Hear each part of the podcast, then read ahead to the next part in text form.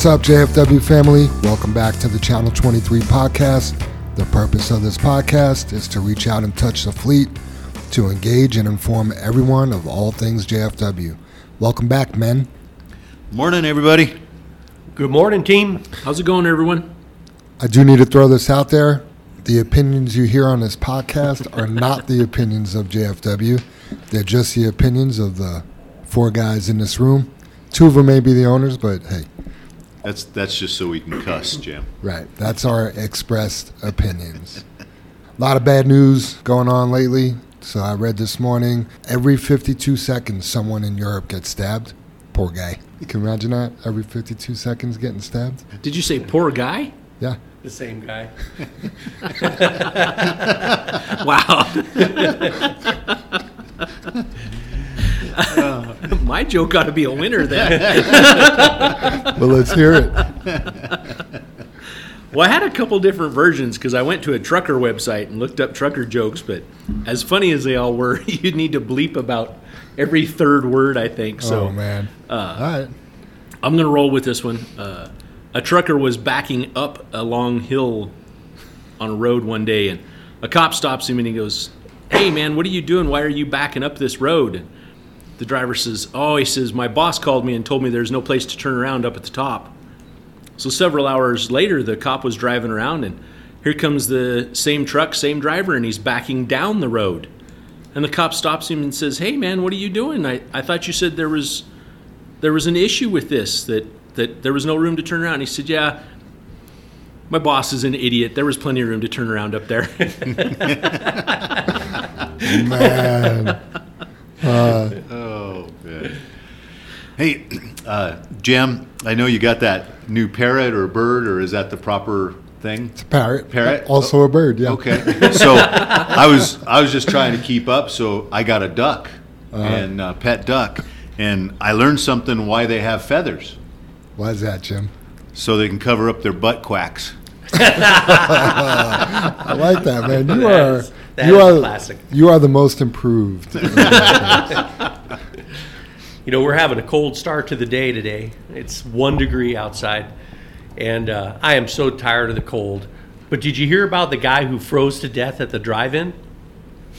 No. He went to see Closed for the winter. oh man, that's good.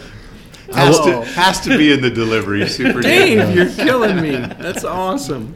I was gonna tell a joke about trickle down economics, but ninety nine percent of you won't get it. uh, anyway, just so you know, we do these dad jokes to just kind of lighten the mood up in here. Uh, you know, recording a podcast, it used to be a little bit nerve wracking. I think we've calmed down since, but just kind of an icebreaker to loosen everybody up. Yeah, not quite so nervous, right? Yep, celebrations. We got uh, birthdays. We got Rudy. His birthday's today. Happy birthday, Rudy. Happy birthday, Rudy. If you see him in 0039, well, maybe tomorrow. Wish him a happy birthday. Uh, March 24th, what is that? This Thursday? Yeah, Thursday. February 24th. February, yeah. The, uh, we got Don Keller and Richard Brown both sharing uh, a birthday on that day. Wow, congrats, guys. Happy, birthday. Yep. Richard, I just talked to Josh, your son, yesterday in the wash bay, and he said you're home now and, and doing much better. So, super, super happy to hear that. Our thoughts and prayers went out to you. We kept making announcements and sending stuff out. So, can't wait to see see you back here soon, man. Yeah, that's some great news. That was some scary stuff, and we're all glad Rich is home. Yeah, can't wait to see him. Awesome. Anniversaries. Uh, Kurt Spencer has been here one year today. Happy anniversary, Kurt. I'll get you a shirt over to the West Yard. And on March 24th, this Thursday, Leo Montez must be his two year anniversary. Ah, happy I think anniversary, You're looking everybody. to warmer weather, Jam. It's not March. Oh my God, what is wrong with me today? I thought I was off last week. I'm, I'm worse this week. Yeah, I, I'm down with it. March 24th. Bring it on. I agree with you, Jam. I wish it was March. Maybe it'd be warmer. yeah, if we Yeah. could fast forward through these next three days or two days Yeah. left or whatever. Yeah, Ah, if, it, if it was just not zero out, I'd be happy. right? Right? Yeah. Stock show weather with no stock show. That's even worse. Yeah. Happy anniversary, you guys. By the way. yeah, thank you. Shout outs, we got uh, Edwin Ramirez. He left us an awesome Google review. I pulled it up. I'm going to read it to you guys real fast. Edwin says, I work for this family owned company. They offer top driver pay and very professional atmosphere. The veteran drivers are super helpful and nice. The main bosses show up at 5 a.m. every morning and are attentive and care about their drivers. Overall, it's been a great experience. If you want steady work and a smooth truck to drive, I recommend this company. So, awesome review from Edwin, and even more important, that I love that he's having that experience here. You know, we've been doing a lot of things to work on the driver experience and a career path, and we're starting to do some new things. So, to hear that's his experience is, is amazing. So, thank you, Edwin, for that. Yeah, thanks, Edwin. Great feedback. Absolutely. Chris Beam wants to give a shout out to Leo. Uh, there was a spill at Coors the other day, and uh, Leo went and cleaned up the mess for everybody. So, shout out to Leo. Thanks, Leo, for doing that. Yeah, absolutely, Leo. Way to way to jump in and handle the situation. It sounds like. Yeah, Thank back you. to that back to that team effort again. Thanks, you guys. I got to find an email from Rick Ray. Do you, does anybody else have shout outs while I'm looking this up? I know you have it down below, Jam. There a discussion uh, about Jennifer, and we sent out a bamboo last night about it. Um, you know, I have a shout out for Jennifer. Like I wrote in the bamboo, she'd been with us a little over eight years, and she was such a great teammate. You guys, she's been started with us. You know, when we were a little bit smaller, and her and Linda just kept taking on the growth of adding more and more trucks, and she was always a trooper and always a a teammate, always positive, always coming up with new ideas. And uh, yeah, I just I can't say enough about her. And I, I know all of us here at the table here or doing the podcast will will miss her. And I hope she can stop back by once in a while and, and visit with us and stuff like that. But I wish her the best of luck. She just got some health issues she's battling through right now and, and needs to take care of herself. And that's the most important thing. You just get to a point where you need to take care of yourself and and other things don't matter. And we'll be here. We'll get we'll get by without her, barely, but we'll get by. So thanks, Jennifer. Jen, I just want you to know if you're listening, you are one of the toughest individuals I've ever met in my whole entire life. You're much tougher than I am, and I think most people in your circumstances would have rolled over a long time ago. So, you know, just keep up the good fight, Jen. Yeah, spot on, Jim. You know, we knew Jennifer for many years before she came on board with us at JFW. She worked in the scale house and in the office for one of our customers um, alongside Linda, as a matter of fact. And I just think it's great when somebody recognizes a good company or a better company and better people and comes on board. And, and she was home here at JFW for another eight years beyond that. And we love you, Jen. We're going to miss you. Yeah. Absolutely, Jen. It's hard for me to talk about and not get emotional about it. So thank you for all you've done for us, and I, I wish you brighter days ahead, that's for sure. So I want to give uh, Rick Ray a shout out. I sent out a bamboo notice, and uh, this is what Rick Ray had to say after listening to last week's podcast. Hi, all. I listened to last week's podcast, and it got me thinking. They talked about taking the initiative to introduce yourself to a new driver. Well, I haven't been really good at that, so here goes nothing. My name is Rick Ray, aka Showtime. I've been with JFW for 13 years this March. I'm currently assigned to 0080 in the West Yard. I know that I haven't been very approachable, but that's going to change. So here's a little bit about myself. I love anything cars, currently in a car club called Twisted Seal Car Club. I also belong to a championship figure eight race team. You may have seen number 15 on my hat and truck. I've been a truck driver for almost 30 years, the last 19 years hauling dirt and aggregate, six with the, with the previous company. I have a lot of information and experience that I'm willing to share if anyone is in need of it. My phone number is, I won't give his phone number out on the podcast just because somebody from Australia or France or the Republic of Congo might give him a call. A couple long distance calls. I mean, we are worldwide. That's what Please, you call long distance relationship. yeah. Please, if you're in need of any help or advice, call or text me. I will gladly help you with the best of my knowledge. Thank you for all your time and be safe. Rick Showtime Gray. So that's pretty good for Rick if anybody knows Rick's history. Yeah, yeah, I read it, Jam, and I, I texted Rick and I just told him I was proud of him. And then also, you know, for a lot of people, that's pretty brave. You know, Rick's pretty outgoing, so it's not a, it's not too far of a step out of his his normal self to to to put him out himself out there like that. But Right. but it's still brave to go. Hey, I'll I'll take any questions. you know. Yeah, I mean, Rick's another guy. He may judge the book a little bit. If He's you- a little scary once in a while. He Yeah. got he's pretty quick with the wit. He'll he can he can shut you down. challenge accepted. But he's got a wealth of knowledge, Yeah. and he's offering it to Yeah. anyone that needs help. So and he's got a good heart. absolutely, Oh, super big Yeah, heart, absolutely. super friendly. Yeah. Shout out to Ed and Chris Brenner from Oak Ridge, Tennessee, the secret city. Did you guys know there was a secret city in Tennessee? No, no, not at all. It's not. Apparently, a very good secret. Yeah, and they have a, uh, a secret city fair every year or something that everybody knows about. Should we be talking about it if it's a secret? I guess you guys could probably guess who Ed and Chris Brenner are.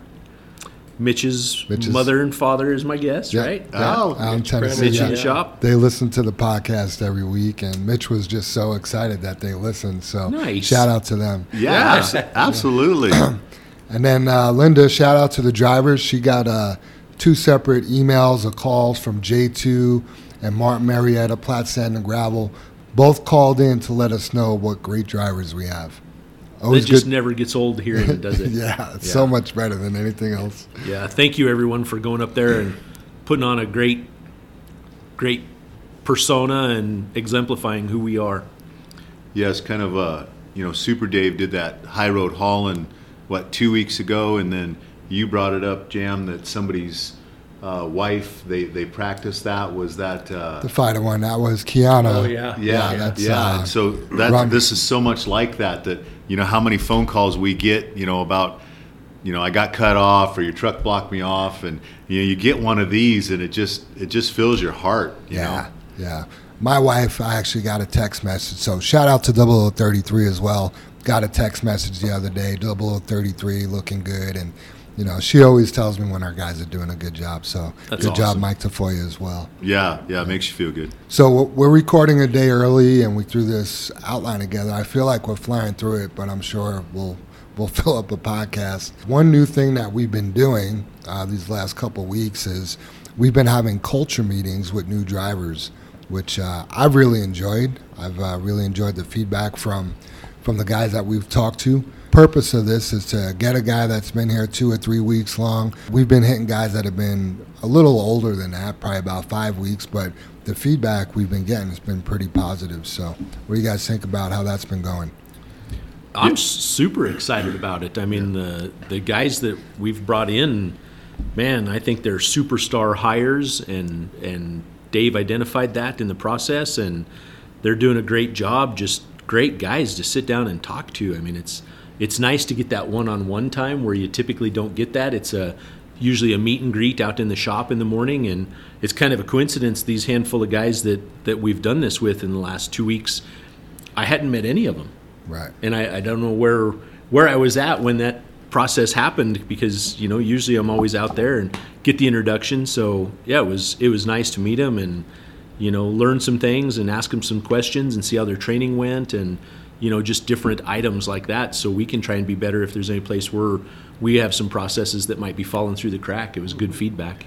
I think that's just another special thing that we do here at JFW, and I know it's new, but uh, I run into a lot of these guys that say they have never met the leaders in their previous job or whatever, and they worked there for years, and they've never met these people who are directly responsible for their livelihood, and and so I think it's pretty neat that we're taking the time and saying, hey, you know, anything you need, come give us a shout. We'll do our best to work you know, work for you and and get uh, get things taken care of. So I think that's very important for people to know. Yeah, absolutely. We we talk about shout outs that we just went through as we were interviewing the last three guys that we've had a chance to, to try this out and do this with. They've all given personal shout outs to their trainers. And, you know, we one of the questions is what did you think of your trainers? How did they do? And man, they all bragged about their trainers and what a great job. And then most of them have already been through uh, what Scooby and, and JR's classes. What do, what do we call those? The Just- written and practical. yeah, written and practical. They they all bragged about how important those classes were and all the information they gathered. So really, uh, you know, to the other teammates here, you know, the things we do, just like Super Dave said, that makes us different. That we're trying to uh, be different and be better. You know, these guys are recognizing that, and it, it feels good. I think to get them engaged, I think that'll help with engagement early on in their career, right? So we got a guy that's been here two or three weeks, five weeks. We bring him up, we sit down, we talk to him. I think that that just helps with driver engagement or people engagement. You know, I've been mentioning the term people ops lately, and that's really just engaging, developing, and retaining people here at JFW. And, you know, I'm super excited to see what we do with this and, and other programs we come up with here in the near future. And then, Dave, I asked you if you had anything you wanted to discuss today, and you wanted to talk about the tail end of the winter. That's you, Super Dave. I sat there thinking, hmm, he's got to be talking to Dave because he didn't say Super Dave. I was sitting there going, "Oh, I hope he's talking to Super Dave." yeah, you know, um, this is the kind of the um, the long dark days of winter. I mean, it's it's a long stretch of time, and I think a lot of people that do hire on and haven't been here for more than one winter, you know, they've this is their first experience. They start to say, "Geez." And I've had this happen too that they say, man, this company isn't near as busy as they said, and I'm only working three days a week, and it, and it can be somewhat of a red flag for them. On the other side of the coin, the like you mentioned too, some of the drivers that have been here for five, six, ten years, they're like, hey, this is great. I'm you know getting extra sleep and doing things with my family, and they're really loving it. But we are pushing the end of February. Spring really starts to kind of seep in through the month of March, and by the time April comes, sure, we have a couple snowstorms in April, but it's that spring storm that's gone in a day or two days. And we really are starting to look at the end of that tunnel. We've talked with some of our customers that have said, hey, we've got tons and tons of work on the books. You guys better get ready. And they say that every year. And, and it's very true. You better get ready because when we do break open, we've got a lot of work to accomplish, and it's a it's a big job. And that's when we, and I say it all the time, make our hay when the sun is shining. But um, don't get discouraged. We're already to the end of February here, and um, I know it's one degree outside, but uh, I don't think we'll have another cold snap like this. Not this is probably the last Yeah, hurrah for for, the sure. super cold weather. I don't know. I don't know about for sure. Knocking on wood. Are we are we cheeseburger in it? Are we- I, I'd bet a cheeseburger on that. so what's the bet? Let just clarify. I need some clarification on this before I jump in. If it hits under 10 degrees one more time this year, I get a uh, Sweet Lou's brisket burger. Wow, sweet Lou's brisket burger. Is that even in Colorado? Holy Uh, cow! according to, that's, That's- where Troy that's got where Mikey. Troy, yeah. Oh, Mikey's- man. yeah, Okay. Mikey, I, uh, I'll only take that bet if it's zero. uh, Yeah. That's an extreme cold. That's what. I was going 10 for. This degrees the- outside. this is the last Yeah. zero degree weather Yeah, we'll have we'll, this year. we'll hit ten. We also have blizzard weather coming. Yep. yep. I mean, March Yep, is blizzard we- weather. we That was our the- blizzard. Yep. Every year we Yeah. get it. So and it was the- 60 last week, and it's going to be close to 60 next week. yeah, Yeah, yeah. We were all just talking. You know, that seems like our weather has shifted a month. Like it being so cold right now. This is what we used to call stock show weather Yeah. last month, and you guys all know how the, the fall was. You know, October was beautiful, and and November, and then we didn't even get snow until the end of December, and you know now we're now we're in a pattern. We're having snow either every Tuesday or Wednesday or every Friday. It seems like yeah. It We're just- in that that weather pattern. yeah, Exactly. yeah, and, and I know the the new guys that we just talked to, the three Yeah. guys we interviewed, we made sure that they knew about the season that we're, you know, we try not to be seasonal, but that's what we end up. Just like today, with it being one degree, you know, there's probably some stuff we could haul, but it's just not worth it, you guys. It's Right. it's dangerous to be up in the trucks. The material's freezing. You know, it's just you get one load and you get paid for that, and then you feel upset about that, and it is just not worth it. So it's kind of a, a safety thing or a, mm-hmm. a better decision to just sit today, as cold as it is. And it was a relief talking to those guys because they, they got it. They Yeah, all they totally got They it. were not upset. They were like, "Hey, we get it. You know, if it's snowing or zero degrees out, we don't we don't expect to work." One guy said, "I'm happy to stay home on those days." Right. So yeah. he's he's smart. You know. You know, it only takes one slip and fall, and it'll ruin your next six months. Oh, Yeah, absolutely. Absolutely. Yeah, we used to talk about this in the years past. We we always ran. It just you went and hauled a couple loads at least. You know, I mean, mm-hmm. rarely was it just a shutdown day. And mm-hmm.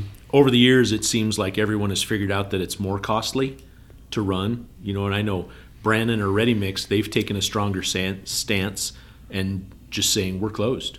We're, we're not going to do anything today. We're closed. And Yeah. we were having this conversation yesterday, even like our trash on trash days. I've had more trash days in the last year or two where the trash company has sent us an email like, "We're not picking up today. We're not sending people out in this. It's not safe. It's not good. We're not doing it." And I just can I agree with that. You know. So Yeah, I can recall even when, when I was driving, you, you would run a little bit, you know. But Yeah. I also think the amount of trucks we have. So to stuff a plant with 96 trucks does not take long, you know, versus 40. Yeah, one what I round. mean? And Yeah. yeah. it's like okay, everyone gets around, and oh, we're full everywhere, you know. So right. Yeah, going to going to get full pretty quick, right? yeah. Safety topics of the week, brother Dave. You brought up the post trip. The almighty post trip. I just that one's kind of like speeding, Jam. I get passionate about it. You know what I mean? Because we find so many things that just don't get looked at, and it's it's so easy for a person to come in at the end of the day and just close that door and walk away. You Is know, it- I mean, Is that the reason it's called a post trip, Dave? At well, end- wait a minute. You said at the end of post the or pre pre yeah yeah. I'm pretty sure it's a post trip. The Oh, end, right? Okay. The end of the All day. right. After you've dro- driven the, I'm going to cuss here just in case we. After you've driven the shit out of the truck all day, and actually Cadillac, excuse me. After you've Cadillaced all day in the truck For go- several hundred miles. yeah, for several hundred miles. I'll right. say this, and, and a few hours. If if you're actually doing it and you call it a pre-trip, I don't care. it's kind of like a magazine or a clip. You know what I mean? Just call it what you want. Just use it and do it the right way. So, Right. so we're going to change it. It's just called tripped. as long as you've your tripped, your Look, looked at, inspected. But at, at which which one's more important? The one at the end of the day, or the one at the the trip at the beginning, or the trip at the end? the trip at the end of the day is more important only because you could have your truck fixed while you're at home sleeping Right. instead of coming in in the morning and now you're down. JFW's losing money. You're losing Right. money. The mechanic's busy doing something else. Yeah, it's it's a bad deal. Ding ding ding ding ding. We have a winner. But just because you do a good post trip in the evening doesn't mean you could just come in and start your truck and off you go. You still need to check things out. Do a really good, give it a really good look at the end of the day. Very, very thorough. But in the morning time, yeah, absolutely. Bump your tires, check your lights, make sure your kingpin's hooked up, make sure your landing legs are up. You know, there's still things you want to look at.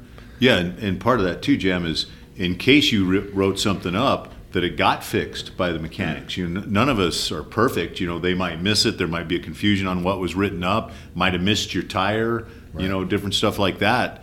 And so it's important, no matter what. Or the wash bay, maybe they moved their your truck. You know, maybe they did something like that, and you still need to check it out. Absolutely.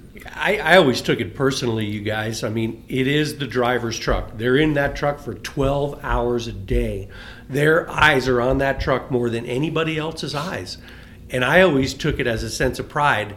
I wanted to find every little thing on that truck that might be out of place or might be broken before the shop came to me and said, Super Dave, did you realize you have a flat right rear tire on the tractor? And I'd be like, uh, no. And I wouldn't let that happen. That's that for me was a sense of pride. Absolutely. Yeah, for Yeah. sure. Yeah, and, and like we mentioned last week too, that's that's looking at your truck, you know, every day that it's tr- tripped, not post and pre, just tripped, and that's before you go out of town. Don't just trip it because you're going to go out of town and you come up with that big list like Mikey mentioned. Yeah, he was saying on va- oh, when you say out of town, you mean on vacation. Yeah, got it.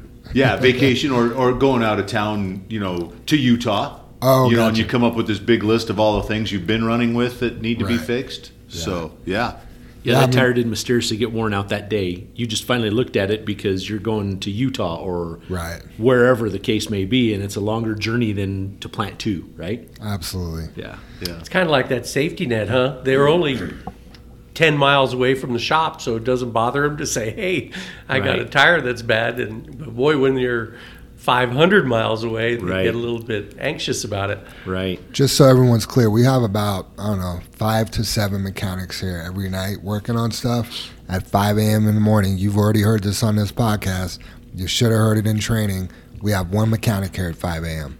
You know, so if you got a flat tire and he's fixing somebody else's flat tire, well, now you're waiting, and that's that's not good for anybody. Yeah, and, and I know we've had Chris on and we've given him a shout out before and stuff, but he's got a really good attitude too when you come to him and go, "Hey, I got a flat tire," and you know you cruise in and and it's got the what we call the rookie ring on the inside of the tire that it's rubbed against the other tire when you drove it in flat loaded last night and you just didn't check your truck out. He knows that you didn't check your truck out. And then somebody else comes up and, hey, I got a flat. And then somebody else comes up and goes, my lights aren't working. And, you know, he, he keeps a great attitude and he, and he gets through all the trucks and gets you guys out. But that's, that's tough to be happy when he realizes somebody may not be doing their job. He does make fun of you on your way out. Just so you I heard he's going to get a little ticket dispenser like at the deli counter. That's almost a dad joke, Dave. Number 44.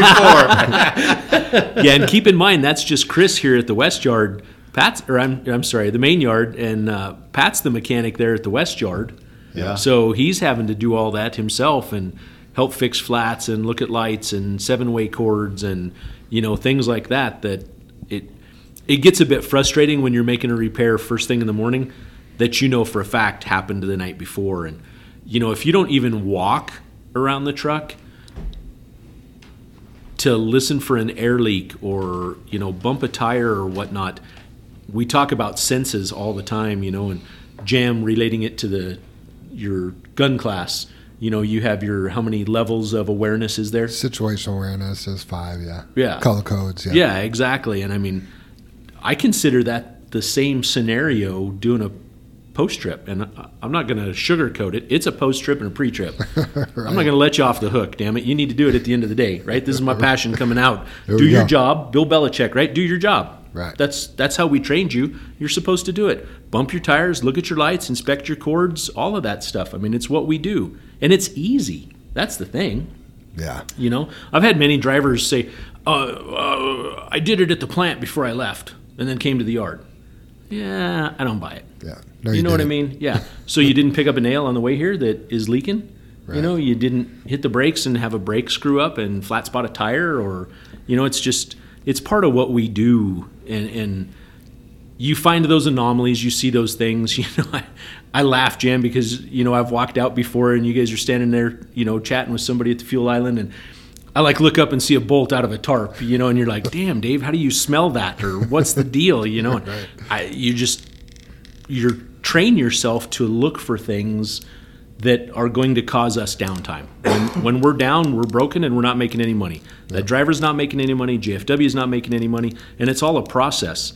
And ultimately, the end goal is for you to make money, to be healthy, and support the business. You know, we've made a big commitment in equipment and our people and our customers, and everything along the way is dependent on every person doing their job. That post trip is part of the job, right? Right. So, I mean, that's I wonder why deal. guys don't do it. Too difficult, lazy, Tired, hurry. lazy. in a hurry. Yeah, want, Right. want, wanting to get home, ti tired from the day. Lot, lots of different reasons. Because you see, you'll see guys come in at the end of the day, skip the fuel aisle, drive straight back to the red lot, and it seems like 30 seconds later they're pulling out in their personal vehicle, and it's like, you know, they didn't do a post trip. right? Yeah, yeah, absolutely. I just, for some reason, I can't get. Dave, you mentioned pulling the the number. I can't get that commercial out of my head where the one football player he's in the deli aisle waiting to get like his sandwich at like King Supers or something, and he pulls his ticket and he goes, "Woo, number forty-four, that's me, forty-four, woo!" And he does a little dance, and I'm I'm just picturing one of the drivers waiting out here for Chris doing that little dance. Woo, yeah, I'm next up. I can pull in the bay. Uh, too much. Anything else on post trip, guys?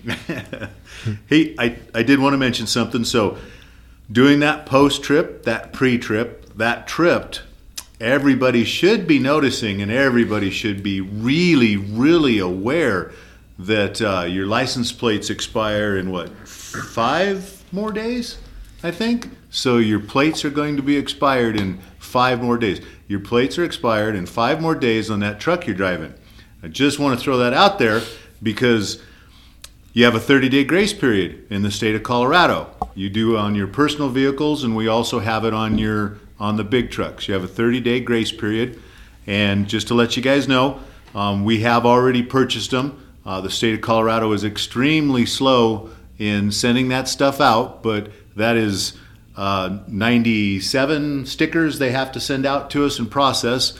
And then uh, I know we like to talk about figures, and, and when you talk to people and having our roads repaired and stuff like that. So, JFW or, or all you guys, you're doing your, your part here because the license plates for this year were $359,497.80 to license the fleet.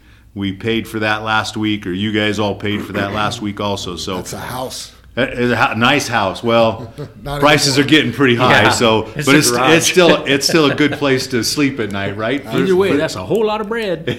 yeah. I wonder what, way. and I'm Either sure way. they have that figured out. What percentage actually does go into the roads? Do, Um, they, do they have that figured You out? You know, they Jim? do they do break it down, Dave, and it's based on your miles. And we did um, eight million miles here in Colorado is what the fleet did, and then they break that percentage down on your usage, Mm-hmm. and then you know RTD is a chunk of that, states chunk of that, and then we do pay. You know, we don't run that much, but we pay Utah, Wyoming. Um, Kansas probably. Kansas, Nebraska, we pay them all a little bit of money, but yeah, Colorado gets the chunk of that, and it- it's broke down. So yeah, Did you know all that money that goes to the road funds doesn't mean it goes to the roads? That's an open account, and then Colorado can take money from that anytime they deem necessary. I wanted to go to that one bridge abutment from the Boulder Turnpike, Highway 36 to I-76 when you're eastbound.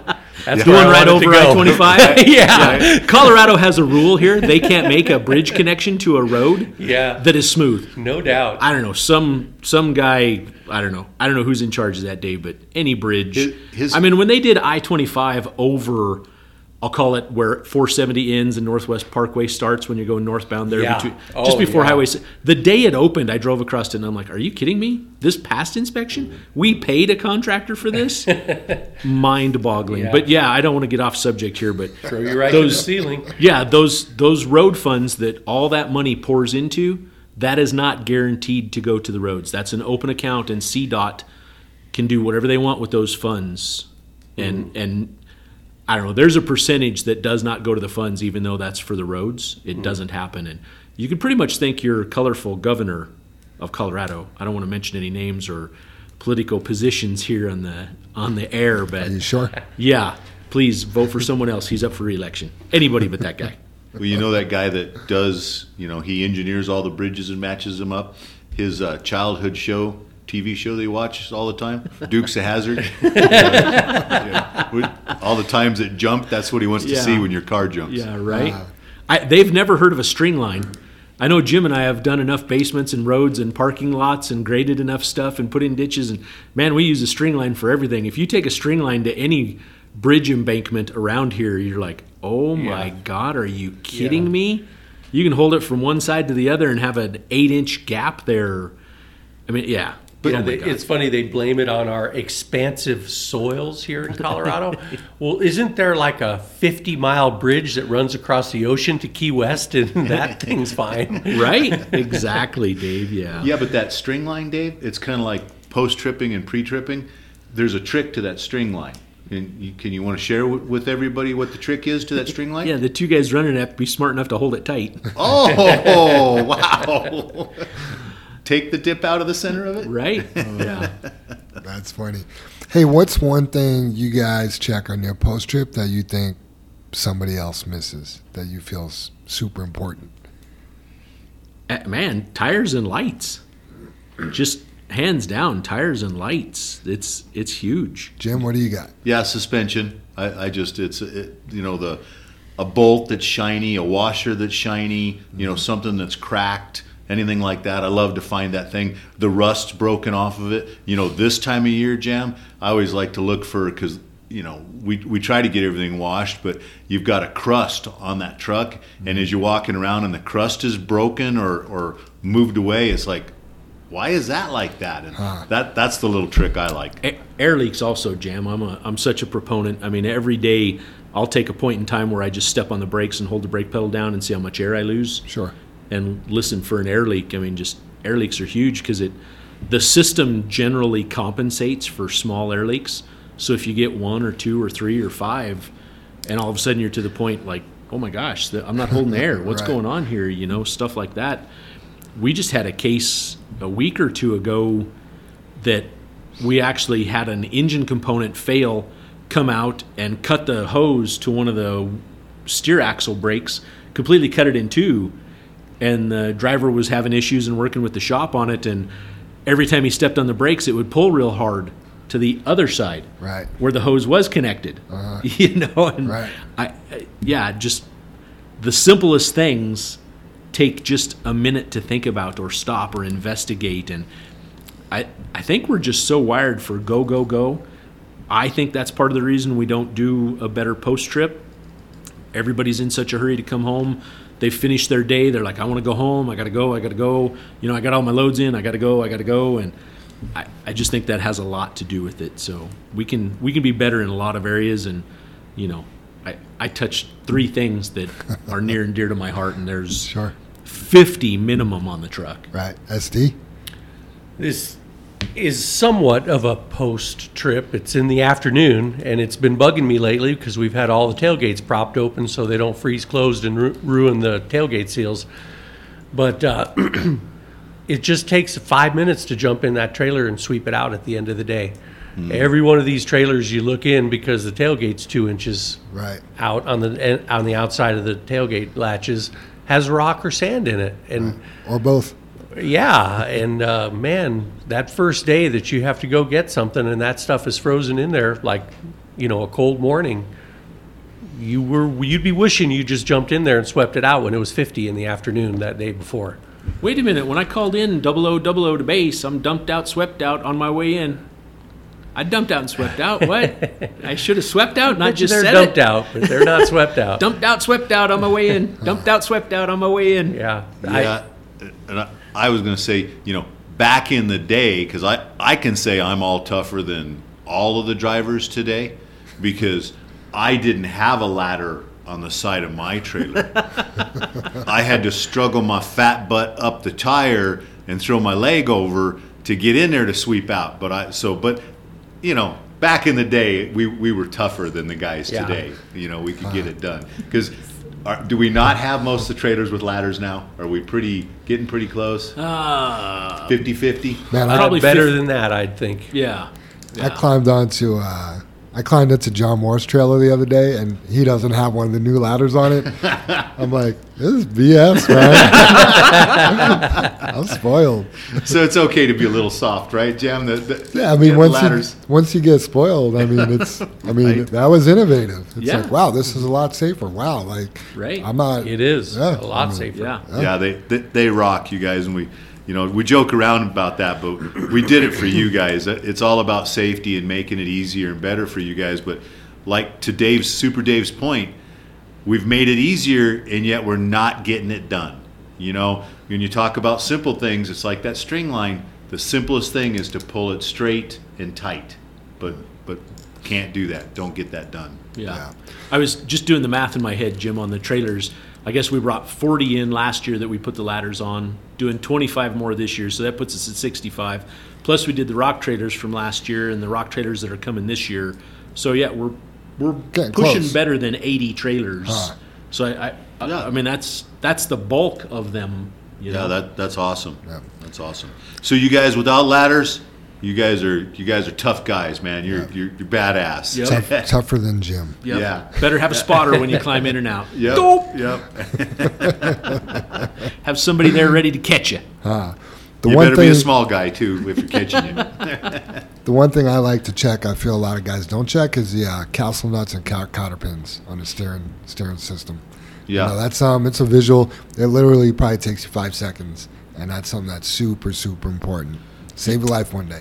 You, you you bring that up, Jam, and I don't know why we're having so much problems. Could Mikey came to Dave yesterday? I was just gonna say that. You were, were you Dave about Yeah. the landing legs? Yeah. Uh, we really need to add that in as a all day long when you're wi- walking back and pulling the buttons on the trailer or thumping a tire. Is start checking those uh, the gin pole, the landing legs, you know that are attached to the gin poles.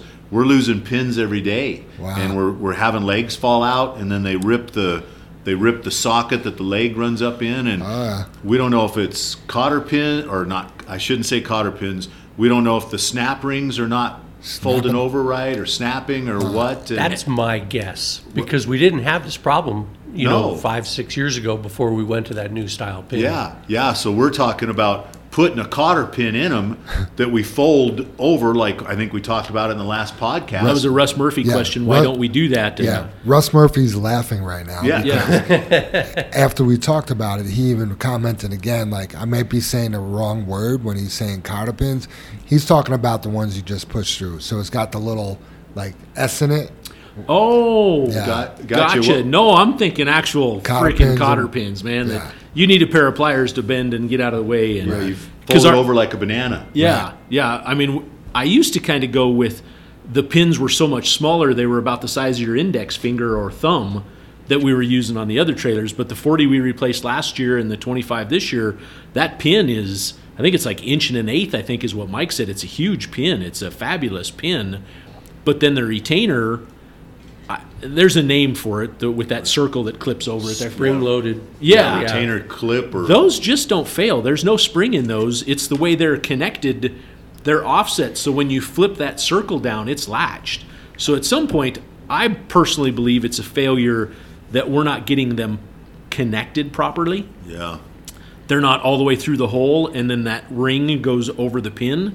That's the safety portion of it. So I, I, I mean, I, I think there's just some failures more on our end rather than failure in the equipment. I, I just those pins and, and rings have been around for decades. I mean, you know, hundred years, I bet. And and the the failure rate they haven't changed the design because it works. Right. It's like duh, it works. right? Sometimes you just got to ask yourself what's not working. And Right. that's that's what's not working Yeah. with that whole system. Yeah, so. absolutely. So. Uh-huh. All right, guys, moving on to uh, I think Super Dave. You brought up the snow and ice, and I know we keep talking about it, but what do you got? With the cleats? No, I was going to talk about the cleats. Oh, Didn't you talk about? Didn't you say we should talk about snow and ice? um, no, it was about our schedule and we're at the end of winter and that sort of thing. Brother Dave, did you talk about the snow and ice? No, I'm making that up. I, I did well. Not that I remember, Jam. It's snowy and icy out. What do we need to talk about? You need, to, you need to wear your cleats. That's Gotcha. All right. T- Just tell us about the cleats. Let me Yeah, tell you. Let me yeah. tell you about the I, cleats. I saw Scooby got several pair for several people. I, I didn't receive one, so I'm right. Yeah, me neither. I'm I'm one of the people. nice. Yeah, I was That's lucky awesome. and fortunate. Anyway, uh, Scooby did buy me a pair of cleats. Right. Some guys call it chaining up. Yeah, right? Yeah, yeah. But they are badass. Like if you don't ever want to fall in the yard, go get you a pair of these cleats. If you want me to show them to you when you come in, let me show you these things. They just go right on your boot. It makes a world of difference. And brother Dave, you said, well, I don't know if those will work on the liners because you're standing on ice, and when the ice breaks free, you're gonna go for a ride. That is somewhat true, but you're not on a you're not on ice all the time, and it does grip the liner pretty good. True. And then, but I have had it where the, the ice does break out from under your feet, and you slide a little bit, but then your foot catches the liner. Yeah, So, I mean, yeah. they're just amazing. Instead of doing a poopy dance through the yard, you'll you'll walk in like full confidence. Right. Yeah. Right. Yeah, they're they are. I mean, I've used them on like fishing, ice fishing. Right. Right. That's what you put on because you you can't get out to the middle of the lake without them. I mean, Right. it's worse than the poopy dance when you're walking out there with an armful of gear to to go ice fishing. But yeah, I, I just want to clarify that. When I was talking to you about that, on if the ice is real thick Right. in the liner, obviously the cleat can't penetrate the ice to get Right. to the liner. And when the ice breaks Yeah. free, you're standing on moving ice. Right, Yeah. exactly. Yeah. Yeah. so I, I guess it's the security, the realization of, oh, Right. this is how this works. I've probably fell in this yard though, in, in the years that I've been here. I've probably fallen three or four times, and a couple of them big good ones. One time I hit my head the whole nine yards. Wow. I didn't break my back like that one guy did, but The scorpion. yeah, I didn't scorpion. Uh, but I mean, for the, I think they're expensive. They may be fifty bucks.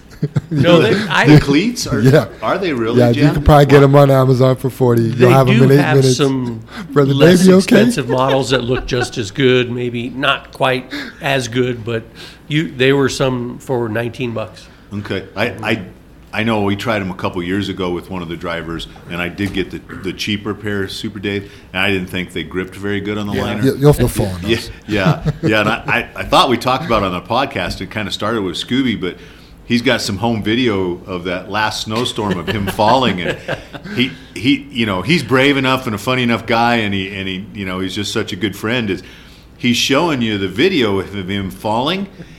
And it's so funny until he goes all the way down and you see how hard he smacks his head Yeah. Right. on the driveway, and you're like, "Shit, Scoob, are you okay?" You know. But the rest of the time up to the, you're just laughing because he's he's taking a digger. You His know? eyes are still glazed That over. would have definitely made the America's funniest Yeah, home video. oh, oh yeah, It would have oh, yeah. Yeah, then you- Well, that fu- that video wasn't nearly as funny until Jr. made it a TikTok video and added the Mario Brothers music clip to it. yeah. Uh, so thanks for educating us, Scoob, and getting the cleats, Yes. man. And I, I know it was a rough lesson learned. Man. Lesson learned. yep. All right, so we do have quite a bit of questions from the audience. I was pretty happy about that. First question from Troy Hunt. He wants to know more about the Dave and Janet courtship. Man, Chicka bow wow wow. oh, we got to have some music for that, Jim. Right? Can you push a button? I'll put some soft, like yeah. Some, jazzy, some like, candlelit music. Can we dim the lights in the studio? ah, Troy. I don't know what rumors you've heard or how this question came up because the, the question from the audience is more work related, not personal, but since you've asked. So the the lot that the West Yard happens to park in, Owens Brothers Concrete used to own all of that area. Like like all of that area except the most western parcel. Otherwise they owned every bit of that. So when I started trucking, Owens Brothers was our, our biggest customer. Uh, Jim was pretty in, instrumental in, in getting that contract and had met with them along with Dad and whatnot. And uh, I was driving over there one day. Uh, matter of fact, Crane Murphy, you can identify with this because you were there, buddy. It was live, not Memorex, 27 years ago in April. well, April's when we got married. I, we met sometime in into summer there, and Russ and I had worked all day, busting ass hauling loads, and we went up to the batch office that, that is no longer there. It was called the wet batch. The dry batch they also had that we currently haul to there at Plant 11, but the wet batch was the big concrete basin that, that there's no plant on anymore. And Russ and I went up and handed the batch guy at the time, his name was Lippy. and uh, The Scooby gnome? Scooby does. Scooby- Absolutely. Yep. Scooby and Lip. Yep, for sure. So anyway, Russ and I walk up and we're signing out, and there was this girl up there, and I was like, huh, wow, this, this, this is all right, Russ, you know. And anyway, I think she signed my tickets, and Lippy signed Russ's tickets, and and and Russ was upset because she didn't sign his tickets, right, Dave? well, I, I, I can't really remember that part of it. I, for some reason, I remember that. And anyway, Janet at the time, that's her name. She looks at me and she's like, "Ah, wow, you're a truck driver?" I said, "Yeah." She's like, "Well, you got all your teeth." and Lippy's What? like, Lippy says, uh, "Yeah, he's he's pretty clean cut. He's he's a pretty nice guy." and Janet's like, "Oh, okay." And I don't know. A few more words were exchanged, and we walked out of the door. And Russ looked at me and he goes, "Dave, I've been out of the game a long time, but I think she was hitting on you."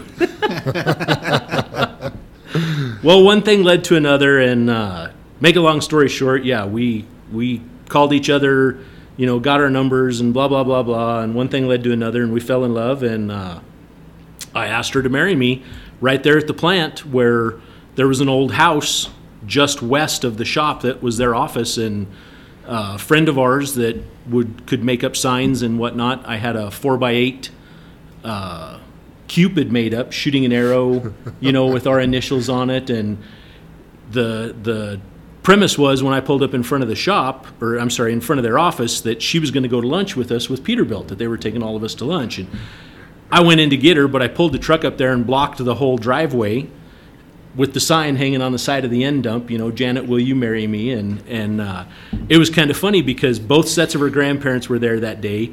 Her uncle and dad that she worked for at the time, both their wives, obviously the mother-in-law and and but the uncle's wife came and Janet was like, "Oh, why is all the family here?" You know, and we walk out front and she's kind of seeing a crowd that's gathered because there's the sign there hanging on the truck and she's more looking at everyone rather than just the, sign, you know. And finally, I point to the sign, and she's like, "Oh my God, yes, I'll marry you." So it was it was pretty cool. You know, my family was there and all that stuff, and her family, and it was it was really cool. And at the time, she had uh, you know dated some other people that had worked there at the company and whatnot, and I'm like, man, I gotta I got to drive this home. This is this is the real deal, right? So, I actually hired a helicopter. Oh boy! And the helicopter flew in. We had the time set up, you know, and everything else. And the crowd had kind of dissipated a little bit, and the helicopter flew in and landed right there, basically just past where our gate is to pull into our yard.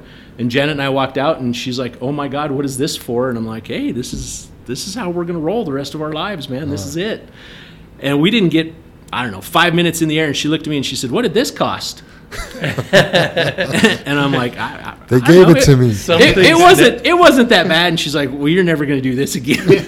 Some things never change, huh? right, right, exactly. So anyway, uh, yeah, that'll be 27 years ago, uh, April 15th on tax day. That's awesome. So yeah, yeah. So I guess Troy, I hope that answers all your questions. There's there's probably more to the story that I could share that you know is irrelevant. But anyway, uh-huh. yeah, that was that was also married to in less than six months after meeting. Wow. So that was we were flying fast. Everybody was waiting for the baby to come, and uh-huh. that never happened. That wasn't the issue. We were just in love. So. Yeah, I mean, you hear about things happening that quick. A lot of people probably like that ain't gonna work. And right? here you are, 27 years later. Yeah, yeah, you know? for sure. So good job. Yeah. Good job. That's such a good story, Dave, man. I asked my wife to marry me in the kitchen. yeah. Well, well, I tried to be romantic, Dave, and, and uh, we did a horse and buggy ride, but the horse and buggy ride guy was almost an hour late. And Holly was so mad because she thought we were going to eat. She was hungry, and I kept driving in circles, waiting for the buggy guy and telling her I was lost. And she was like, "Can't you find this place? Where are we going?" she was so upset. It it turned out being so funny, but Should it wasn't a helicopter. Yeah, right, right. It, it, wasn't very romantic, Dave, at the, at the time. I asked my wife to marry me in uh, Strawberry Hot Springs, and it was the adult time Doesn't every man say that during that, that time? well, during the day there's there's kids in the springs. Oh, at, gotcha. at night there's there's no kids for a reason. Right? I was gripping onto this ring for my dear life. I'm like, you know, I had no pockets. uh, moving on, Jesse wants to know. Jesse Baez double eight wants to know Will JFW grow on more divisions besides end dump and bulker? Example, flatbeds, reefers, or vans. I think Jesse wants a bull wagon. Is what he's getting at. he has he has talked to me about that jam and and uh, uh, kind of a dream of his, and I told him that's that's a that's a great dream, or it's a it's a it's a passion. He has a passion for it, I guess, to put it that way. And right. And a lot of guys like doing that kind of stuff, but that is that is a hard life out of a lot of the stuff that I know about trucking. That's one of the tougher things, you know, dealing with the cows and and you know having to be here and there, and you got to do it fast, and uh, you know because you get paid by the weight of the cow, and you know the animals they fall down, and you know inside the trailer, and you know there, there's a lot of stuff to it. And I told Jesse, you know, if that's what you want to do one day, we'll we'll support you and wish you the best of luck, but you know, this is, you know, trying to talk him into staying here forever is, is what I did with him the day I talked to him. And as far as growth, Jesse, you just never know. I mean, uh, it's probably been Dave. What do you think, brother Dave? Like ten years ago, we we had a guy that asked us something, and we told him no, and it and it bit us in the butt, Jam, uh-huh. or and Super Dave. I mean, I guess I'm sitting there looking at you guys, or or everybody listening that we we had somebody ask us something and and we said no we really don't want to do that. And uh, somebody else ended up doing it and we missed a, just a great opportunity. And me and Dave looked at each other I don't know whatever three weeks or a couple weeks after somebody else did it. And and me and Dave promised ourselves that we'd never say no again just ah. just wouldn't do it.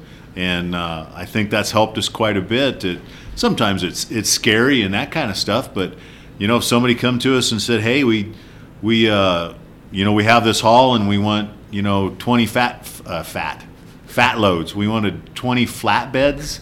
Uh, you know, to haul whatever it might be.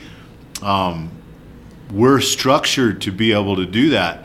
And for one thing, we could hopefully go out and get the equipment, but we have dispatch, we have mechanics, we have safety teams, we have uh, the culture here, we have payroll, we have um, buildings, we have areas. We're we're set to grow and to do anything, and we feel confident in, in, in our people, in our company, to be able to do that. So yeah, my my answer, Jesse, is I'll not say no, but at this point, there's nothing right around the corner, but you just never know. Dave, Absolutely. brother Dave. No, you're spot on.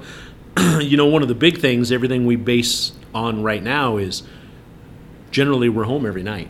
I know this time of year, and especially this year, I would tell you we've done more out of state than we ever have. Ah. You know, I know picking up the trailers is kind of kind of an anomaly, but all the stuff that we've taken over to that golf course in St. George, that was, you know, that was not by design. It just kind of happened, and and you know, Randy's such a superstar. He went and found that, and and we were able to put that together. So that was a win-win. You know, we just had a couple guys run up. Uh, it was a last-minute load. We picked up on Friday afternoon two flatbed loads of salt that we had to go pick up in Omaha, and uh, you know that's a nine-hour drive up. One of the big things with you know van trailers or reefers or anything like that, those are multi-day deliveries. You know, Right. we might have to run out to Cali and pick something up, or Right. you know, and it delivers in Oregon, and then you get from Oregon, and you know, you trip something to Wyoming, and then you deadhead home, and Right. man, the the whole road thing is a whole nother animal. Right. You know, we're Jim and I have done this our whole lives, and we're still perfecting the craft. You know, so Right. I'm not telling you we can't do the road stuff because it's. I don't think it's that difficult, but it's a whole nother beast. It's a whole nother animal. You know, and no pun on the on the whole other animal, but to haul cows and bulls and stuff, that's a whole nother animal. oh my God, moo moo buckaroo. I mean, I kind of added that in about Jesse just because I know that about him, but right. Jesse, you got to do some outlaw stuff to be a bull hauler, and I know, I know you're always coming to me. You know, hey, I'm getting close to my hours, or you know, you're you're pretty squared away, Jesse. That might not be the life for you. That's what makes him a superstar, though. Yeah, you know what I mean? And, and that, if anybody could could go do that, Jesse could, because Sure. he'd figure it out. I mean, he's a he's a thinker. He'd go get it done. I, I I mean, there's no doubt in my mind he could do that. But There'd be man, funny when, stories. when you're taking an uh, uh, electric, I forget what they call the shock sticks or whatever. cattle Cattle prod. prod. Yeah, the cattle prods, man, and you're buzzing a 1,200 pound bull in the ass to get him off the trailer. I'm out. I mean, I just, you know, I just picture Jesse trying that on himself just to see how it works. Which which? well, we better not go there. Yeah. yeah. Yep, we don't have to bleep anything yet. All right, so, oh, go ahead, Jim. Yeah, I was just gonna. Yeah, a story to go with that. When Dave's talking about that animal, me and Dave were at uh, Husky gas station one time. Oh my God. and, uh, Many years ago. Yeah, many years ago. Many. We're we're getting some gas, and you know, because we we live and breathe trucks, you know, and this big old bull hauler cruises in, pulls up, and I don't know at the time. I, I tell you, it was a you know beautiful Peterbilt, and and the guy gets out, and he's you know got his hat on and his boots, and cows are in there mooing and stuff, you know, and you know you can hear him rustling around, and me and Dave are talking about the truck, and we're just standing there, and pretty soon pee piss just comes flying out one of the holes on the side of the trailer and it covers the pump you know that he uh. that he's parked beside. Uh.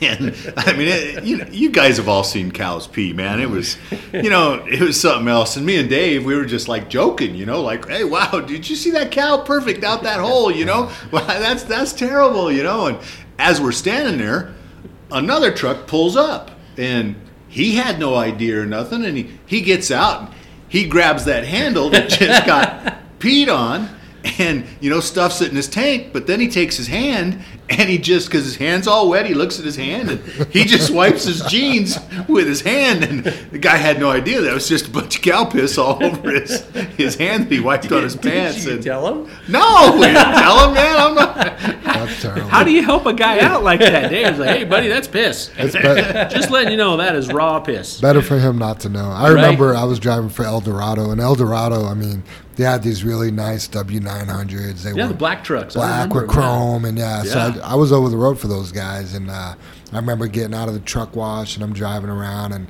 get on the interstate, and I'm following a bull wagon, and then all of a sudden, like it was like a waterfall came out of that thing, and just it, just like a mist on my windshield, and I'm just like, son of a. That was that was just some saliva. Yeah, you can't even say that's the shits when it's piss. So I have uh, I have an anonymous question from John Borquez. hey, I told him they could do that, John. He wants to know. he wants to know why don't the main yard trucks have fuel cards? On several occasions, I had to fuel a truck in the morning. It's inconvenient for a slip seat driver or a fill-in.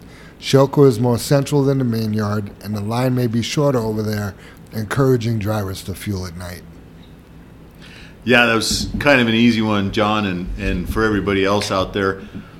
We learned a long time ago one of the biggest costs of trucking is when you guys have to stop someplace and get fuel or, or do anything. It's the over the road kind of syndrome for us that, you know, when you stop someplace, you're probably going pee, you're grabbing a sandwich, you know, you're talking to the pretty girl at the at the counter that's that's getting your ticket and stuff. So we've always thought it was a money saver to have fuel here at the yard. That way, you're here, you could do a post trip or a pre trip when you're here at the yard fueling.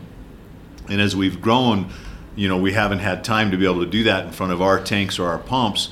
But the other thing that we learned um, when we put in our first bulk tank here at the yard is you can buy it so much more cheaper if you have it delivered to the yard here.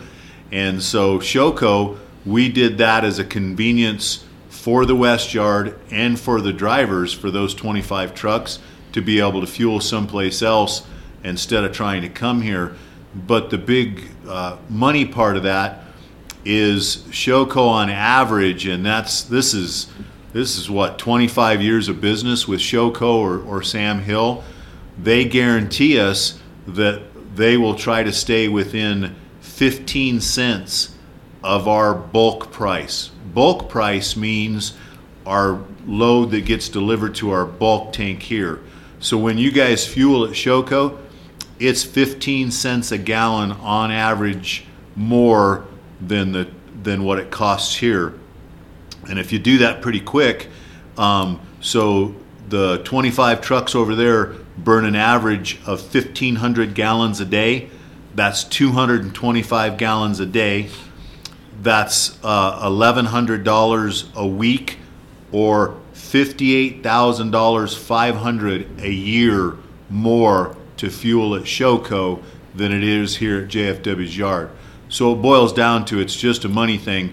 You know, we can do a lot with fifty-eight thousand dollars a year, um, you know, in our pocket, but we spend that money just to make it easier on the drivers. That's something that we're doing for the drivers.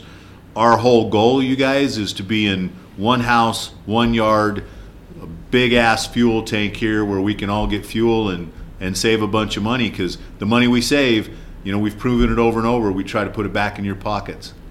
That's awesome. Dennis Viscara asks, "Are the bright LED headlights legal?" I think we all know what that's talking about. I got them on my Jeep, Jim. You got them on your Jeep. But when it comes to big trucks, are those legal or not? You know, I tried to do some research, Jam, and I, I didn't break it down to the big trucks, and I'd be curious on, on our both our Jeeps. It starts out with that LED headlights are legal. Um, basically, any light is legal as long as it's not under 300 candle, or not over, sorry, 300 candle power. Um, so I was like, okay, 300 candle power. What what does exactly that mean? Does they do they put that on our headlights? Hey, this is 300 candles. So anyway, it's it's uh, 37 3,700 lumens Oh, that's a lot. is right is what's on that. You can't you can't be over that. So that's that is really a bright light, you guys. And one of the big things I ran across, and I found it interesting, um, is that no more than a total of four can be lighted at any time. So you're only allowed your, your high beams when you have you know four headlights. If you have four headlights, that's all you're allowed. So if you ever have your your uh, fog lights on or an, an auxiliary light, if you have more than four lights lit, that's illegal. So then you have your lumens, um, and they do talk about the color because I, I know like the blue. Right. So that blue, um, from what I understand, is that bright white. As it takes a brighter and brighter color on, it goes to the blue side. You'll see that in the luxury cars or the European cars. They're getting to have more of a more blue light. That's actually a white, a pure white light, which sounds like a controversy. Um, so you can have white, yellow, or that hue of blue, absolutely no green, um, and it can't be over the, the 3700 lumens. So I guess you'd have to grab the bulbs and look at them. That would that would be my answer to guys is is you're allowed to to have the LED lights. So those pink kind of hued, they're illegal. Yeah, as, Yeah. Far, as far as I can tell, you know, just just reading quickly about it, you guys, and then you know, again I got a che- funny, checking the lumens. funny story on the uh, the the LED lights more than four. So last week when I was driving home in that snowstorm we had last week, traffic was kind of slow and messed up. People were all over the place because the lanes weren't, um, you know, the, all the lane markers were covered up, right? So I went around this big lifted Ford pickup truck, and I was I went in the HOV lane, right? And he had one of those big off-road light bars on the top of his truck.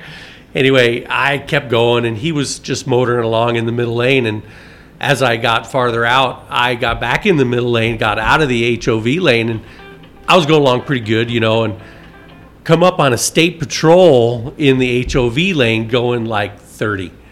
And uh, so I slowed down a little bit. I didn't want to blast by him at 60 miles an hour. But anyway, this Ford didn't slow down and he comes hauling us up into the HOV lane. And he got, I don't know, maybe only about a dozen car lengths behind the state patrol before he realized it was a state patrol and he turned his big lights off and moved out of the out of the HOV lane and it was just pretty funny and and he ended up passing the state patrol and he didn't pull him over. I was kind of surprised. Maybe it was just because the weather was so bad. That is a surprise. But Yeah. How funny that he was savvy enough to run his lights in foul conditions, but even more savvy to shut them off knowing they're illegal when he rolls up on the state patrol. Absolutely. That's that's something there to me.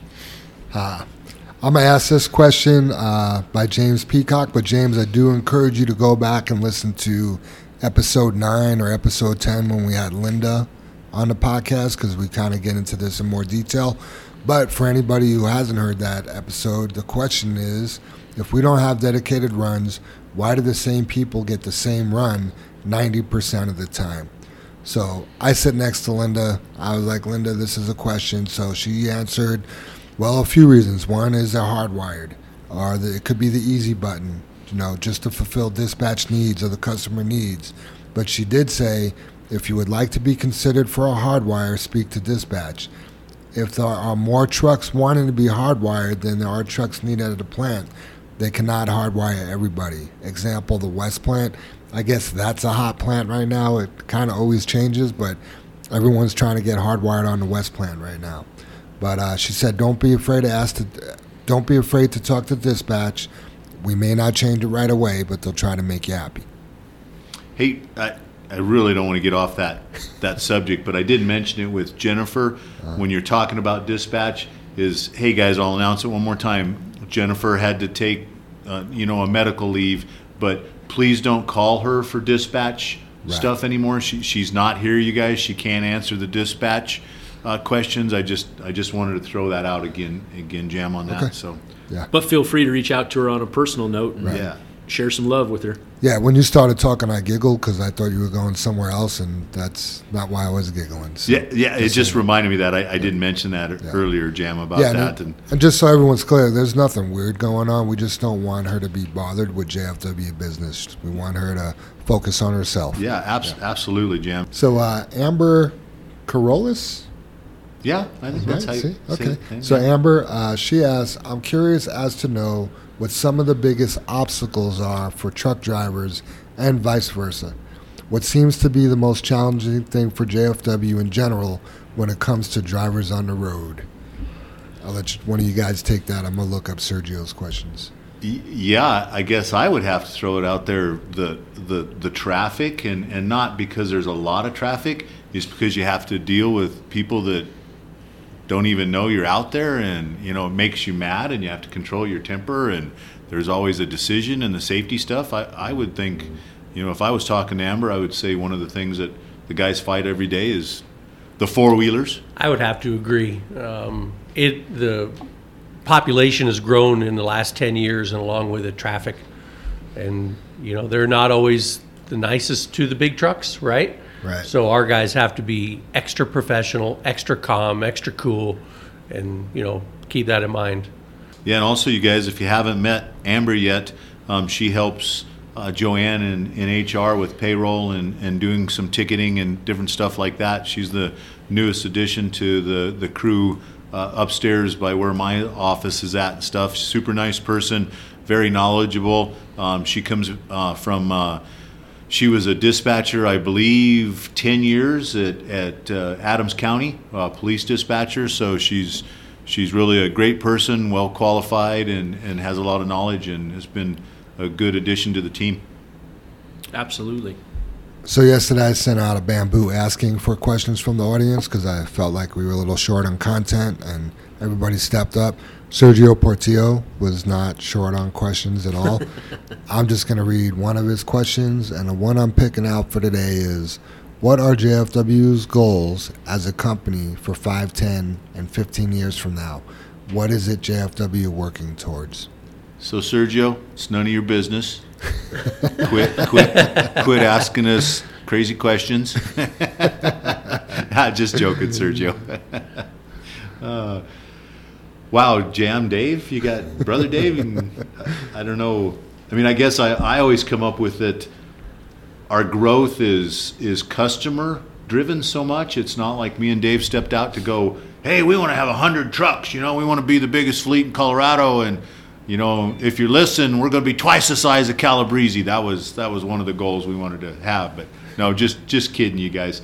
Um, it, it's customer based, uh, Sergio. If if a customer would come to us, and again, we we talked to each other and said we wouldn't say no. So if Brannan came to us and said, "Hey, we want to do this," and it needed to grow, and we we needed to do that, that that's what we would do. And uh, I kind of I think I kind of went over that in our last podcast. There, you know, we did have a meeting with Brannan, and they have a lot of things in the works. They just bought a, a, a not a new gravel pit. It's been out there for a while, but new business for them. But they bought. Uh, I guess it'd be a huge, huge operation. It's big, isn't it, Dave? Oh, It- it's it- huge. yeah, I mean, and- they load hundred rail cars at a time, shipping sand down to Texas. Yeah, I mean and that, that's yeah. That's it's in. Lamar, right? In Lamar, Yeah, Colorado yeah, is where it's located. yeah. Brannan just bought that location, and and they've already contacted us, you guys, and they've talked about us doing bids that that location being in Lamar. It runs a lot of equipment, or not equipment, you guys, uh, product out to CDOT out east. So you know your your Limon. Uh, Siebert, uh, Burlington locations. They run a lot out for KDOT. Uh, they're reaching into uh, NDOT, Nebraska, and that's a lot of those loads that we could go to Lamar, pick up that material, and start servicing that that part of Brannan. And so, Sergio, we if we need 20 trucks and we need to park them out there, that would be our next growth. They're covering Oklahoma and Texas as well. Yeah, You know, I mean, Sergio, just to tip upon that, I mean, a decade ago, if someone would have come to Jim and I and said, hey, in five years, you're going to be hauling rock out of Fairplay, bringing it to Denver, we'd have laughed so flipping hard. I mean, you know, when Brannan approached us about that, obviously Jim and I knew it was for real. You know, they didn't just call and go, what do you think of this? I mean, they were much further down the road, right, when the time came and the realization and and the further in business we get of how much further away aggregates are going to become dictate our continued growth. I mean right now the the signs for Morton, their their supplies and aggregate stuff is dwindling. They have a new pit already set up next to Varra that they're working on that will be opening up called the Nix property. Well, guess what? That moves you from Highway 52 to Highway 66, supplying every plant. We're going to go that much further on every load just for sand or rock. You know, continued more rock usage out of Fairplay. They had some problems last year. Their season didn't end well with being able to make rock for the concrete plants. They've already remedied that issue. They dumped a whole bunch more money in uh, the plant this winter up there at Fairplay. They're hoping to be able to produce enough rock to supply two plants instead of one. Obviously, that won't happen today because they have to produce it. So, right there is going to be more trucks, more growth. And the thing is, we can't grow if we're not successful now. So, I guess our we, there's long-term goals and there's short-term goals. We have to perfect our short-term goals in order to achieve our long-term goals. So, I, I think that's more it in a nutshell. That we have to be good at what we do right now to propel us into the future to be better, and that promotes the growth. It's it's organic growth is what they call it because it just happens. But also never say no. Yeah, we yeah we just don't say no, and you know, along with that, looking five, ten years down the road, and I hope it's maybe in the next three years or so, you guys, that we're looking for a location. On you know the West Yard, we're, we're working on permitting there. We're also looking at other facilities. If if that doesn't work out, we're keeping our options. But we want to be under one roof, you guys. And I, I know I you know I can't say it's going to be over on the west side, can't say it's going to be over on the east side or whatever. But if we could be under one roof, that would be a long term goal for both me and Dave. Um, it's better for business, but it's better for our culture because we get to see everybody. We get to say hello. We we miss everybody on the west side. You know, we got a lot of pressure over there on on Pat. You know, he's he's on his own little island over there. So Yeah. there's a lot of uh, long term and short term goals. Absolutely. Yeah, that'd be great to be under one roof. And Oh man, wouldn't I it be? just I just looked up Lamar. That's 200 miles from here, and you, you mentioned we'd have to have trucks out there Yeah. to do it. Huh? Yeah, Yeah, it's a four-hour drive to get there. Can you imagine hauling one load? right. yeah, Well, I took a thirty-mile load. I'm, I got to head home now and get to right. the yard. exactly. Huh. Yeah, and they talked about you know when I mentioned uh, K dot and and C dot and you know N dot and all that kind of stuff. O That put- dot, T dot. Yeah, O, o dot. Oh, what, where are we going? Um, that puts us in locations to bring salt back, um, you know, during the winter and and a lot of the the road stuff they do that's for chip seal and asphalt stuff, and they stockpile. So they stockpile. The states understand that they get a better price, so that's stockpiling during the winter. You know, there's there's just a lot of op- opportunities for growth. We just, you know, like you just kind of joked with us, Jam, just can't say no. right. You know, Yeah, what's next? It's slow and steady, but only if we're good at what we do right now. Yeah. We, we have to perfect our craft. Yeah, and that, That means sense. Post tripping, pre tripping, cleaning the trailer out, looking at suspensions, bumping the tires, checking the the landing legs, looking at the front suspension. You know, do, doing all that. Coming to work every day. Yeah, coming to work every day. Especially if you complain. Ah, I'm gonna stay on the highway. ah, the cat's out of the bag. Don't complain that you can't survive on three days of work and then not show up for the other two days. Wow, Right? that's sometimes the truth just hurts, Ah, Jam. so frustrating. Yeah, Yeah, it seems like uh, you know sometimes we have a vision and an idea of what the path looks like, and then this is what actually happens. you know what I mean? right. yeah. When you Right. Yeah, like that path. When you talk about the over the road stuff, you know, that's a good example to me is you just keep pe- peeling back that layer of that onion. But look at the time, Jam, and, and everybody's been good. Jesse, Troy, or the other guys that have been running, you know, uh, out to Utah is the ELDs. Look at the learning curve on that compared to what we have to do. Right. You know, all the tint on all the windows. You know, most of the time we didn't get noticed here in Colorado. You Right. travel out, tint's gone, you guys. You know, uh, just just different rules that put you in a different light. That you know we sneak by. We can be maybe a hair more cooler in our own state than what we can be over the road. So Yeah, I It's a definitely different feel neighborhood, isn't it? yeah, I feel targeted out there for sure. Yeah. You know, instead of saying, "Oh, there goes another JFW truck," it's like, "Oh, there's a JFW truck. Let's pull him over." Absolutely. You know? Yeah. So Yeah, you know, Dave mentioned the stuff with, uh, uh, gosh, was that uh, Uncle Freddie and who who went out? Leroy. Leroy. Leroy uh, this weekend. You know, it, it was one load on the drop deck, and then it turned out to be two loads. And again, we didn't say no, and fortunately, we have two trailers. But the other one was the old drop deck, and you know, Scooby went over and he checked it all out and stuff like that. And you know, we hauled hauled ass with the two trailers, and and Freddie and Leroy were on it. Well, we blew two tires coming back, and it's because the trailer sits most of the time, and you you just have to be running over the road, you have to have everything perfect to be able to make those runs. And we sent a trailer that's just been sitting, some dry rot, and then you're stuck out on the road waiting for a service call. And those two guys were champions. You know, a little again, shout out to those guys for the weekend. They both volunteered and got it done. So Yeah. Super Dave, you want to hit us with the high road hauling? Sure, sure. Every day we want to, and, and this is a very common cliche, and uh, in a way I hate it because it's usually sarcastic. Uh, but everybody says, you know, how you doing today? And they say, you know, I'm living the dream.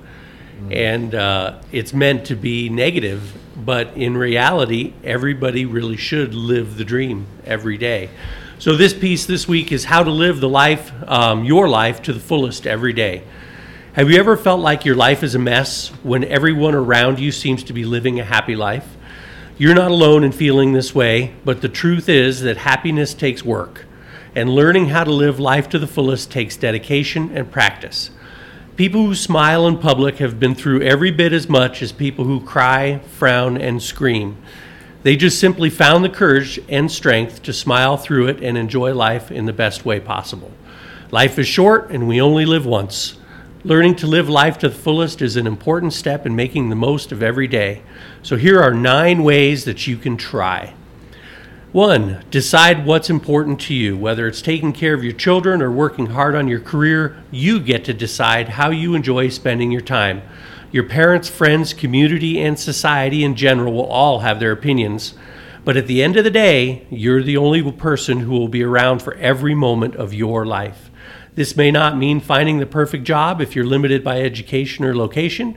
However, you can still do what you love by engaging in hobbies, volunteer work, or mentoring. Number two, take more risks. Sometimes there's danger involved in life, but every reward carries risk with it. If you never take risks, you'll never get anywhere in life, and you certainly won't learn how to live life to the fullest. Staying in your comfort zone is the fastest way to become discontent.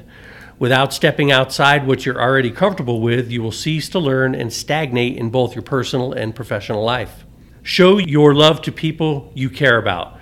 Family and friends will always appreciate hearing that you love and appreciate them in everyday life. It will brighten a stranger's day to hear a random compliment. If you have a romantic interest in someone, go for it. Live in the present moment. Your past is important to learn from, but your future is important to work towards. At the end of the day, though, only the only thing that exists outside of your head is the present. Number 5, ignore the haters. No matter what you decide to do with your life, there will always be someone around you to point out many ways you'll fail or what you're doing wrong with each step you take. Know that every winner loses, but not every loser wins. Successful people don't start out successful. What makes them successful is that they keep pushing through failure. And don't compromise your values. If something doesn't feel right, don't do it. Don't compromise on your internal code of ethics, as this will leave you feeling empty and full of regret. Trust your instincts and do whatever you want, so long as you can look yourself in the mirror with appreciation and love. And be kind to others. Every day you'll see someone who could use help. While you may not be in a place to help them financially, offering a smile or a kind word can do wonders to help someone feel better about what, uh, where they're at in life. When others see you practicing kindness, they'll also be more likely to do so, which can help everyone learn how to live life to the fullest. And keep your mind open. Having an open mind is important for your growth. Just because you're right about something doesn't mean there aren't other ways to look at it. Listening to ideas you don't agree with or understand keeps your brain active and healthy. You'll continue to learn as long as you stay open to difficult conversations. Number nine, take action for what matters to you. Everyone had the idea for Facebook first. The reason Mark Zuckerberg got rich off of it is because he went out and did it while everyone else was talking about it. Ideas are useless if you don't act on them. And the bottom line is learning to live life to the fullest is a big step in discovering a path that will lead you to your greatest sense of happiness and accomplishment. We all need moments to rest and relish in the sense of contentment, but staying in one place too long will leave you feeling a lack in life. Discover what makes you feel life meaningful and go after it. And the quote this week, I ran it by Mikey. I wanted to make sure it didn't it wasn't too stupid sounding, but it, it made him think and he liked it. So the quote this week is I went to the woods because I wished to live deliberately, to front only the essential facts of life, and see if I could not learn what it had to teach and not when I came to die. Discover that I had not lived by Henry David Thoreau. Wow, that's pretty deep, Dave. That's- Even that's Mikey good. thought so. He's like, wow, that makes you think. I never want to make fun of these because I love them so much, but I thought number 10 you were going to read we should post mm. pre-trip and post-trip would be like number 10 on the list, but not not making fun of your high road holiday. Well, I feel like I screwed this one up too. I- No, No, it was it was good. it was good, yeah. There's yeah. a lot there. so, Yeah, it was. Yep. All right, guys, final thoughts? I don't know. I'm usually pretty long and have some kind of speech, but uh, Sergio kind of asked the question on how I wanted to close. I, I looked up uh, five things that the future of trucking uh, is is forecasting, and one of the big things is electric trucks. You know the the self-driving things. Most people agree that uh, self-driving trucks just isn't going to happen. There's just too many details to trucks, but everybody's trying to push for an electric truck. And Dave and I went to a whole seminar on electric trucks. We thought, you know, if that's the future, that's something we need to learn about. And and guys, it's in our world, it's just not going to be uh, feasible. One of the one of the first things is the distance they can travel is just not enough for the mileage that we travel daily.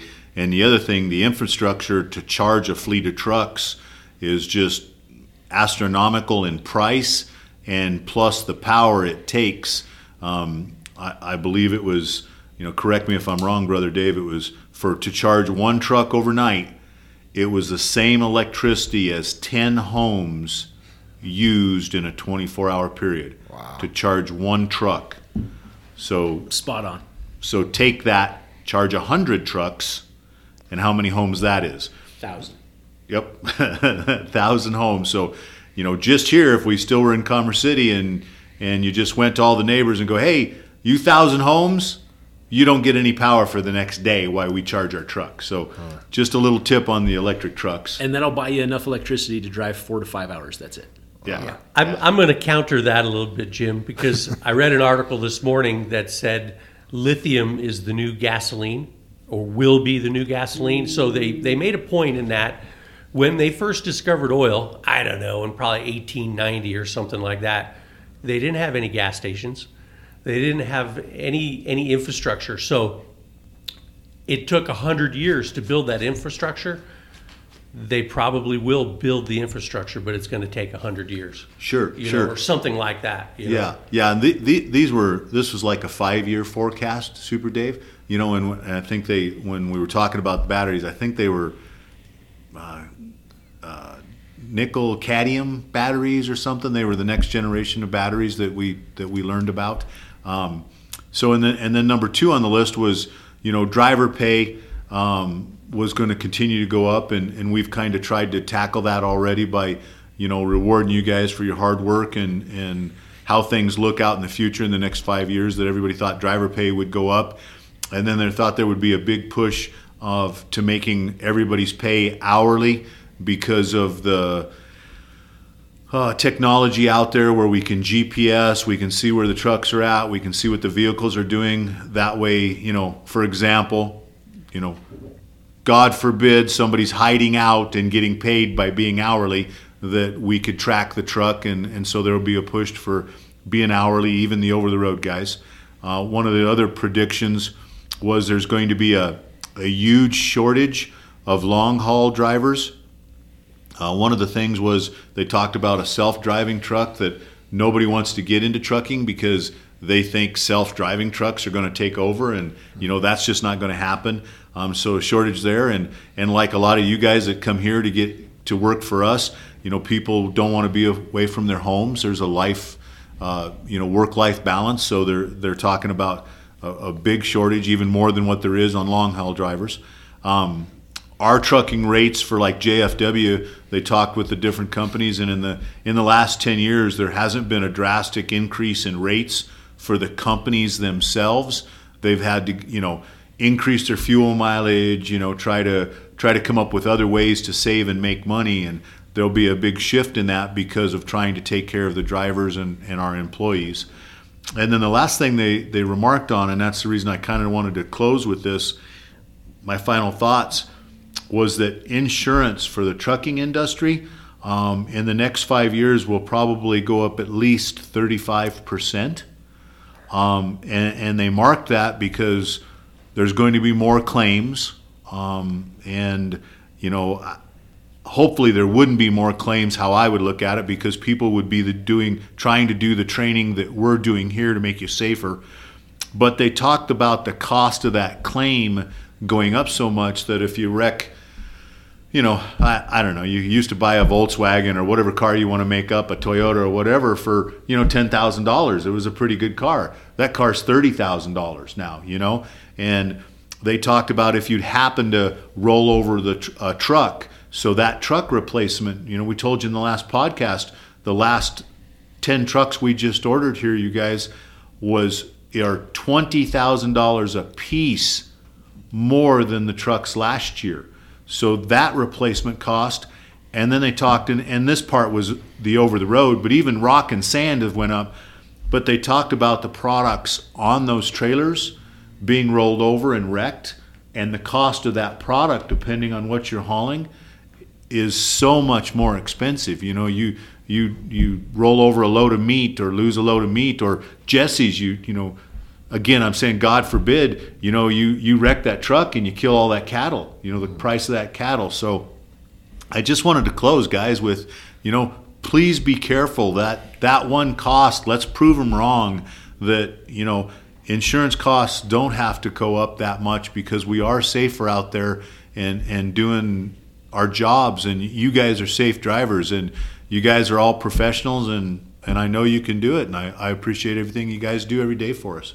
Yeah, that was a good one, Jim. I'm going to kind of turn the corner back around to, to Jen, to Jennifer there in dispatch. And I was looking for some quotes. I've been looking for a bit now to try and find something that, I don't know, is inspirational or thankful or, or whatnot for everything that we experienced with Jen working here. And this is kind of a corny quote because it's a Dr. Seuss quote, but I love it. Sometimes you'll never know the value of a moment until it becomes a memory. And I guess, you know, when I read that, I was like, God, all the days we came in that Jen was here, that we got to work with her and, you know, be a be a part of each other's lives and the love we shared, and you know, her son Corey and all the things she went through, and her daughter Jessica, and and just, you know, everything we got to experience with Jen was was wonderful, and and you don't know the value of it. You know, that's the value of your life with your your your family that you're living right now when you go home at night, or your coworkers or whatnot. You know exactly what I'm talking about here. You just don't know the value of it until it becomes a memory, and I I, I think that's a more powerful quote than I realized it was. I kind of wrote it off because it was a Dr. Seuss quote, but it sure hits home now, inspirationally for me, with with Jen and what you know she's she's dealing with and going through health wise and whatnot. So anyway, Jen, we miss you. We love you, and and I wish you the best. Yeah, good job, Dave. Soup, you got any final thoughts? Uh, boy, you know, just exactly what Dave just said. Um, it's tough to lose a teammate um, who's worked with you for shoot, 15 years or more altogether. Yeah. And um, it's emotional. So. Yeah. That's a tough yeah. one. Yeah, lot, lots of, like you close there, Dave, lots of moments Yeah. You know, you just don't think of those, how those moments add up to years, and then and then it is a memory. So yeah, I want to finish with uh, a question and a quote. I've recently been asked this question What kind of man do you want to become? So I ask JFW family, What kind of man or woman do you want to become? And put some thought into that. And if you want to discuss it, shoot me email, text, give me a call. And the quote that I want to finish with is Abraham Lincoln was asked how he would go about cutting down a tree. and he's widely quoted to have replied, "If I had six hours to chop down a tree, I'd spend the first four hours sharpening the axe." So that just kind of goes back to our pre-trip and being prepared and you know really putting thought into what we're doing and being intentional. So chew on that for a little bit as well. Yeah, that was, that's that's a good one to chew on, Jim. Yep, I like for sure. I like that. Yeah. yeah. Thanks everybody. Good job, everybody. Thank Talk to you. you next week. Thank you. See you guys.